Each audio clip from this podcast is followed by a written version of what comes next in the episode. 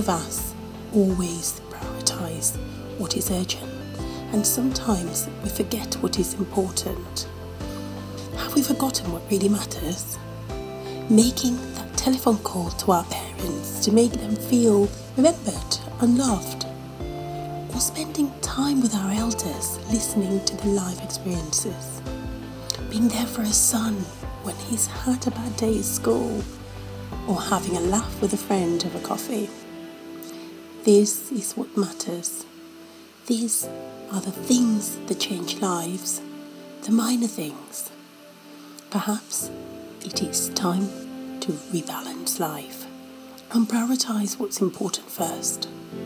We should not wait until the important things in life become an urgency before we act. Hello, everyone, and welcome to the Health Mom podcast with me, Carolina, your host, where every week we talk about all things family health and lifestyle. So today I thought we'd focus on a topic that I think is really quite important all of the time. And I say important, and please note that, and uh, especially more so in the current times with the pandemic, um, having children at home with homeschooling, uh, those working parents having to work from home and balance uh, work and, and, and family life, and all of those uh, effects that that can have on our health and that of our children. So, the topic of uh, today's podcast is how to focus on what's important and not just what's urgent. Bearing in mind that as parents, we have our own personal lives, we have our family lives, and many of us that do work also have to deal with our work life, with their demands and responsibilities that need prioritising. And we do prioritise every single day of our lives for practically anything that we do. But if you're anything like me, often you'll find yourself doing tasks that are time driven, deadline driven, where you can square away and off your mental to do list. So I wanted to try and find something that worked for me and my family where I could have that sense of achievement of having successfully carried out all the tasks that I wanted to do, that I needed to do.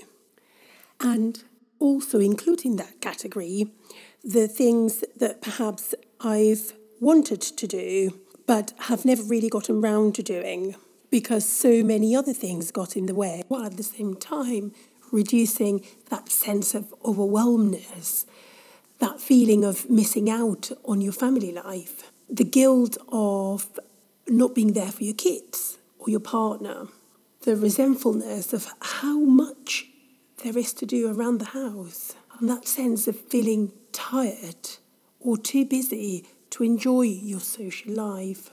In my quest to achieve a better work life balance, I came across the Eisenhower box. This is a framework that's often used within work environments to try and prioritize tasks. And I wanted to see how this could be applied to my personal life. For those of you that are not familiar with the Eisenhower framework, this is essentially a box with four sections, and these sections are divided in uh, levels of importance and levels of urgency. So there are four boxes. One of the boxes is uh, a task that is important but not urgent. There's another box that is uh, where the tasks are important and urgent.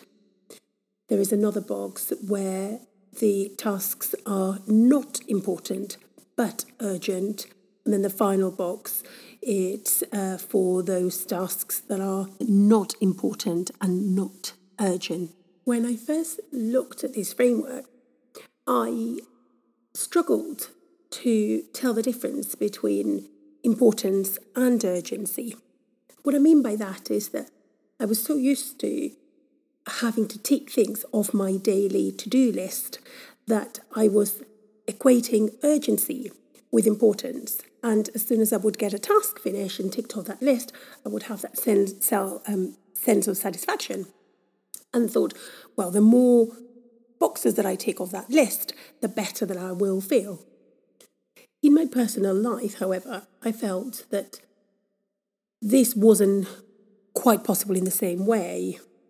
Being a parent requires cumulative repetition, support over a long period of time in order for those rewards to start to be visible, uh, such as with little ones when they go through their milestones. Uh, we often help them repeat simple tasks that they over time improve on rather than us being able to spend three hours doing a particular task, just potty training, and then that's it. The child's fully potty trained, and we can take that one off our list. One of the things that the framework, framework helped me with was to try and figure out the things that I wanted to do within my family life. What were my goals? And try and approach them in a time frame. So, over a period, a given period of time, what family goals did I have? I started off by looking at everything that I'd planned to do over a given period of time. So, let's say a week. And I plotted each one of those family tasks in the box. So, just to remind you, so the box is sort of made of four sections. So I prioritize things that were that I considered important and urgent, things that I considered important and not urgent, then things that I considered urgent and not important, and things that I considered not urgent and not important. The way I did it was to start with those things that are important and urgent. So, these are the things that must be done. So, I have to deal with them as soon as possible. These can be the sort of tasks or specific events that um, have a deadline, have a fixed deadline, and they could have serious consequences if they're not done in the time that's required.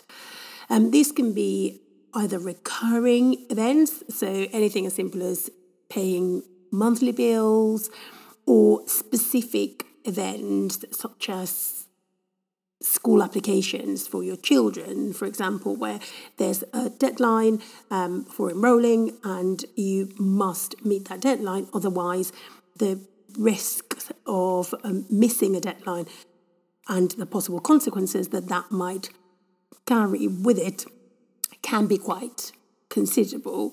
So these are the tasks, this is the category that needs to be prioritised. Once they have been established, then the next part of this is to try and organise that time frame. So we talked about a week where the other tasks need to be arranged around meeting these important and urgent tasks. A couple of other things to mention here would be sort of trying to work productively during the times that have been assigned to these tasks. And what I mean by that is something that I always tend to sort of fall into that trap, and that is multitasking. So these are some of those times where being efficient at doing the task that you have to do in a given period of time due to its importance and urgency, it's paramount. So avoiding doing any other things that could distract you from getting the task done. The next category that I looked at was the complete opposite to the first category. Um, and this is the not important and not urgent tasks. Realistically speaking, we are we all lead very, very busy lives, especially parents, um, as we have so many different dimensions to us that we have to keep up with. So, this is a, a, a section that is particularly helpful to help us free some of our time so that then we can concentrate it in some of the other categories um, in the Eisenhower box. So, this an example of this could be anything from TV time to social media browsing, playing fantasy football, for example. I hope my husband is not listening to this podcast, it is a favorite of his. Or any other things that you tend to do fairly regularly that if you didn't do or did less of, wouldn't make a particular difference to your life. The next section is the not important and urgent tasks. I must admit, for me, this is probably or has been the most difficult one to deal with, mainly because of the anxiety that it often creates. These are probably most of the tasks that fill up our everyday anything from emails from work colleagues through to school messages from other parents. These are the tasks that, if only proportion of them, if you can do only proportion of them, it's unlikely that they would have grave repercussions. Yet we feel obliged to keep up with all of these demands so that if anyone sends you an email, you feel obliged to reply as soon as possible. And if you don't, it generates that anxiety. But actually, if it takes a little longer to reply, or for certain emails you don't reply at all, it's unlikely that, that anything would really happen.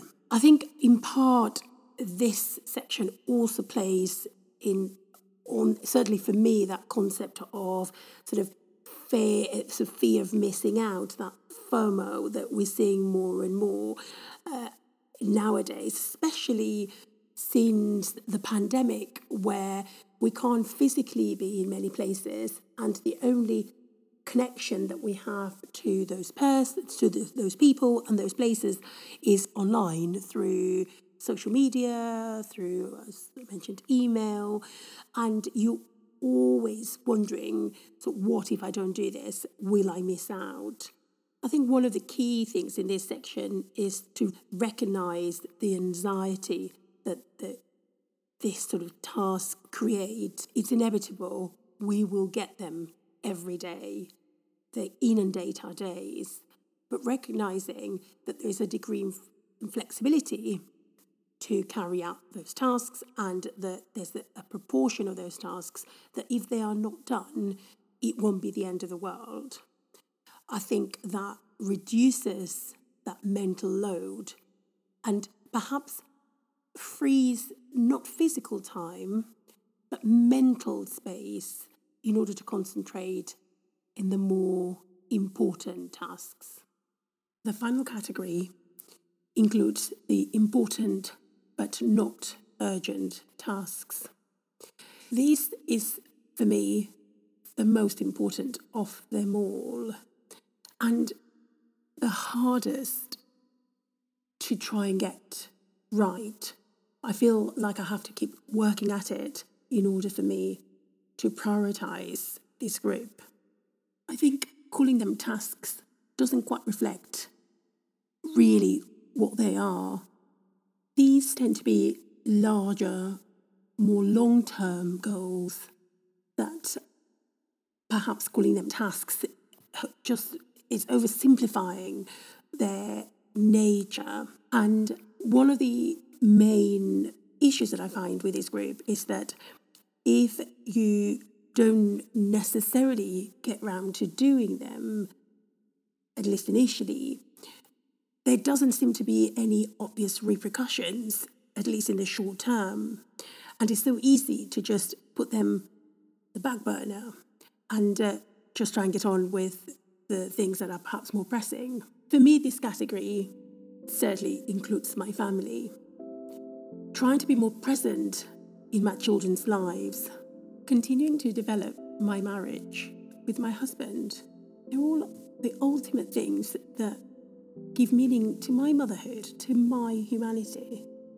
They are the positive things that are pushing me towards finding my life balance. And this is something that I cannot quantify like I do many other areas of my life. How many emails I've sent today, how many patients I've seen, how many phone calls I've returned. Having my children, having my family have helped me think about how I spend my time. I still care about all the other things that fill my day, but I now focus on the important things, the little drops of joy that my family brings, and the time that we can spend together, perhaps achieving nothing at all. All that being said, if you're struggling with prioritizing the important over the urgent, don't be too hard on yourself. The number of decisions that we all face every day with the emotional charge of many important tasks makes this a real struggle for all of us. As with this, we reach the end of today's podcast. And remember, you're doing your best. Your best is good enough. Bye for now. Thank you for listening to my mommy's podcast. Bye.